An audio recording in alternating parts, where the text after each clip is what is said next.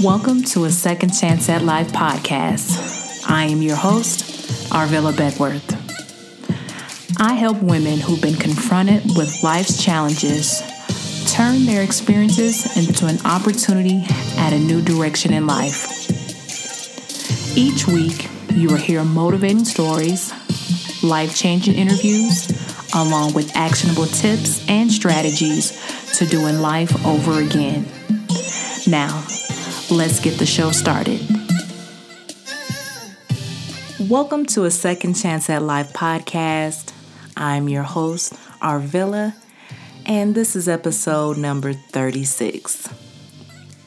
Hey, what's up, everybody? And thank you for joining me for another week, another episode on my podcast. If you're a new listener, what's up? And if you're one of my returning listeners, welcome back. Today is September the 14th, one day before my birthday. I am a Virgo, if you don't know, and I was born on the same day as my grandma. The one thing that I do for my birthday is try to find one thing particular that is special, that is enduring to myself. And it's usually something that I look forward to. So maybe it's a spa day, maybe it's taking myself uh, out to eat. But what I celebrate is me. Because as we get older, it's not the same as when you were a kid.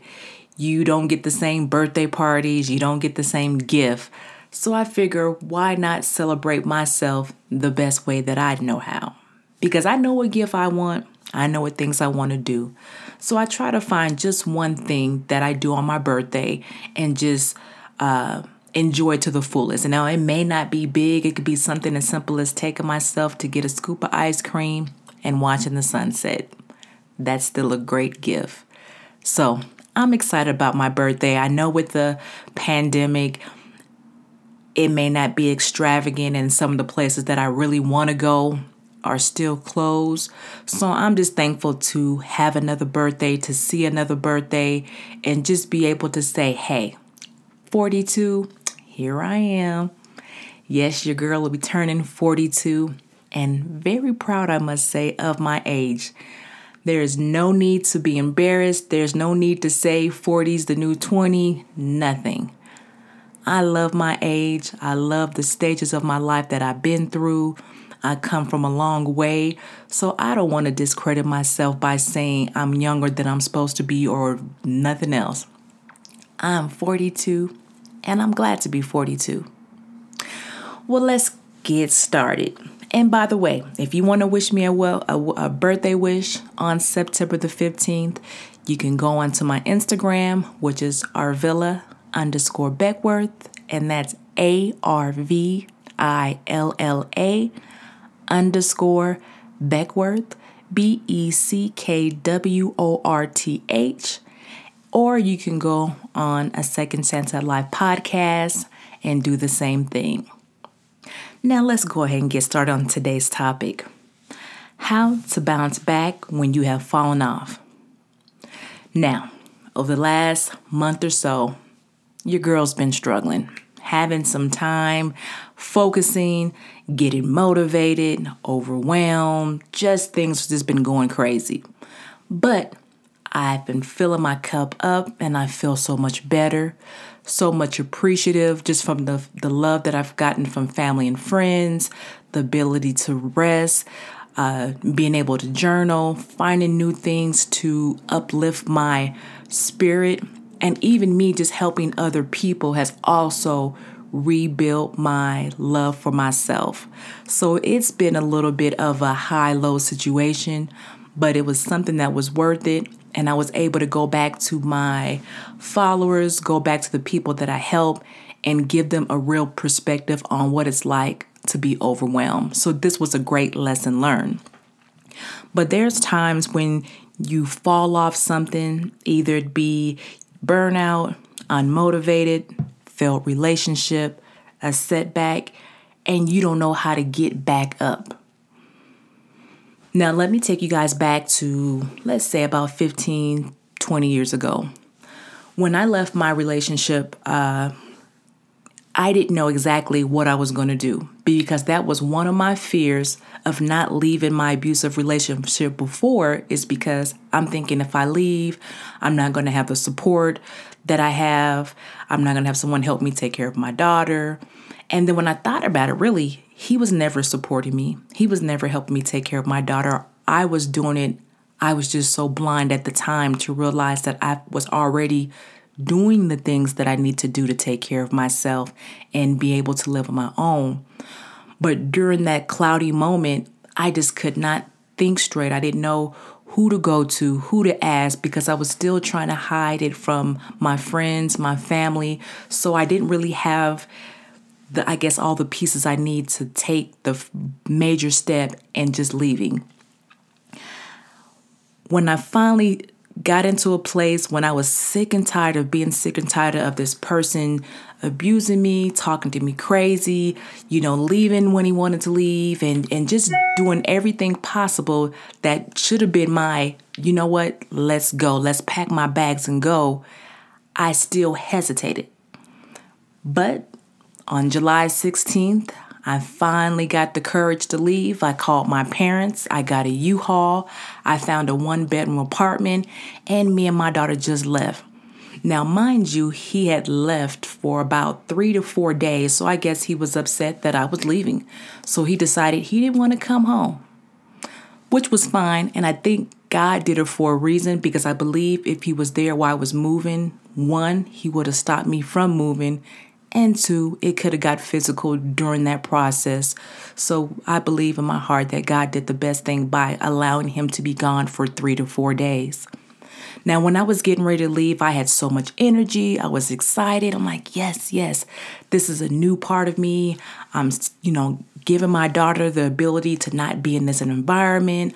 I'm going to start over and things will get better. I got my stuff moved got in my new place, but then a week later, he calls back. Oh, you think you're too good for leaving. It's your fault that I'm I'm about to get a fiction note a notice because you know I can't pay the next month's bills and if you and if I, you know, so it's started to become the blame game with him, you know, blaming me for everything that was going on. So since I still was not completely healed, I started to feel guilty oh, maybe I shouldn't have left. You know, maybe I should have gave him more time. Maybe I should have gave him money so he wouldn't get an eviction. But God stepped in and said, "No. I removed you from that situation for a reason because you wasn't going to get yourself out. You was getting to a point where you content what was going on and now was the time. So do not let this person make you feel guilty from removing yourself from a situation that could potentially cause you more harm. Now, thinking about that now, I can't believe that I stayed in that relationship for so long. I mean, the things that I've been through, what I had to endure, were definitely painful. And if I was someone on the outside looking in, I would have said, Girl, why you stayed in that relationship so long? Why why what was worth it about him that made you stay so long? And honestly you guys i'm gonna be honest with you. When you're a domestic violence survivor sometimes staying is the safest thing for you to do because if you leave and they find you they harm you or they go to your job and cause a scene. So it seems like there is no other alternative besides the police to come take them away. But then once they got back out, they're more angrier than before. They're looking for you, they're stalking for you. So sometimes staying was almost the safest thing until I can develop a plan to finally get out. Now, let me get back to how to bounce back when you have fallen off. It took me a while because I could not see exactly how was I going to? I mean, I was telling myself I'm excited for this new change and new opportunity, but mentally, emotionally, I wasn't ready. So I had to find books, I had to get myself in counseling, and I had to come up with things that made me believe that I was worth moving forward. For the first six months on being on my own in my apartment, it was hard because he still kept calling.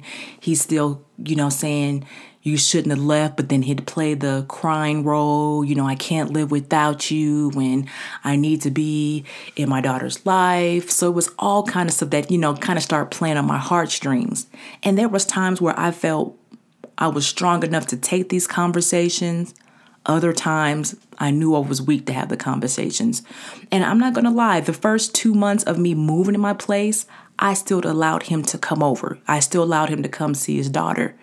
But the last straw was when he came over and I would not take him back. I would not allow him to move into my apartment. And I told him, you know, we need to be apart because together we are destructive. I can't be with you. I can't be with someone that claims they love me, but I have to protect myself from. So you can't stay here. So, as normal with his anger, he start kicking my stuff. He start hollering and, and screaming and making noise. And granted, I just moved to this new apartment complex, so I couldn't afford to get put out of here.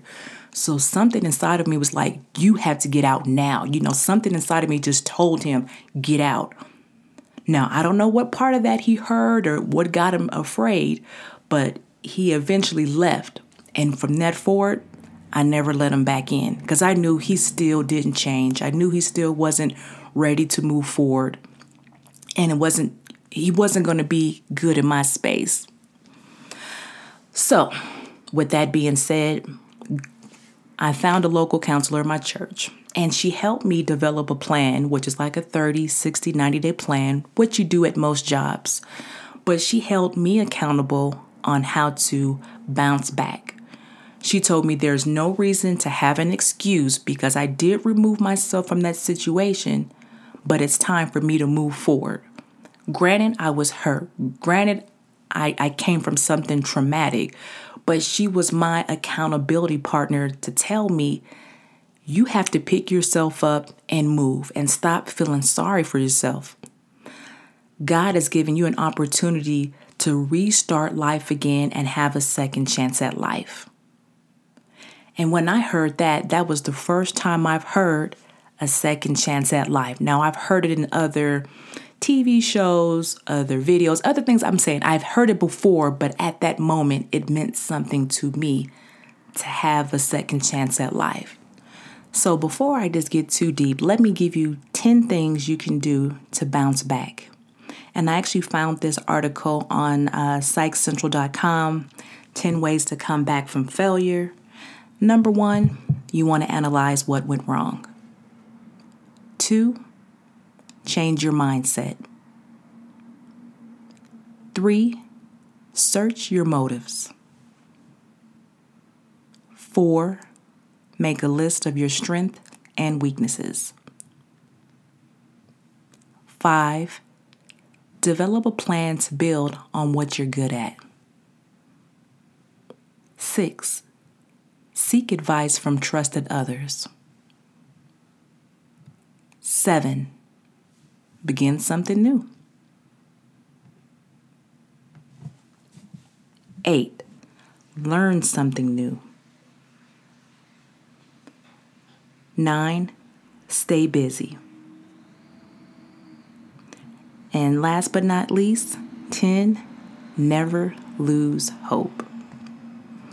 So, those are 10 items that I found that was close enough to the learning that I was getting from my counselor on how to bounce back from a setback, from a failed relationship, that helped me look at it from a different perspective. Now, you may not have domestic violence or anything like that, but you might have had a job that has failed. Um, maybe you were supposed to do something like a new business and it's failed. Maybe you were supposed to write a book and it still hasn't came out.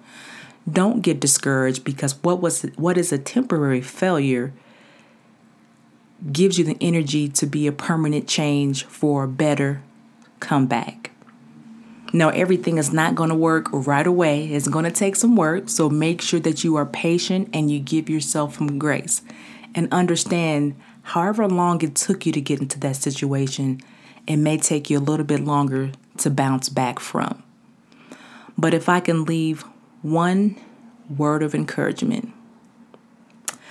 No matter what you're coming back from, know that you are worthy and able to get through it, to move to your destiny. No one or no thing, nothing is worth you losing your insanity for. So, trust and believe when God removes you from something and you're not ready, just have the courage and believe God knows what He's doing. I hope this week's episode helps you. Please make sure you leave comments on the podcast if you like the topic. And also, if you want to reach out to me, go to arvilla at arvillabeckworth.com. If you want to shoot me a note, if you're going through some things and just need someone to talk to, make sure you reach out to me because I am available to help you out. But I'm going to go ahead and get off here and uh, get ready to enjoy my birthday semi day, find out what I'm going to do. Um, I don't know. I guess I'll let you guys know on the next episode what I end up doing. But I'm excited. I'm excited about turning 42. I'm excited about my growth. I'm excited about where God's about to take me. I'm just ready for for change finally. Till next time you guys, keep smiling.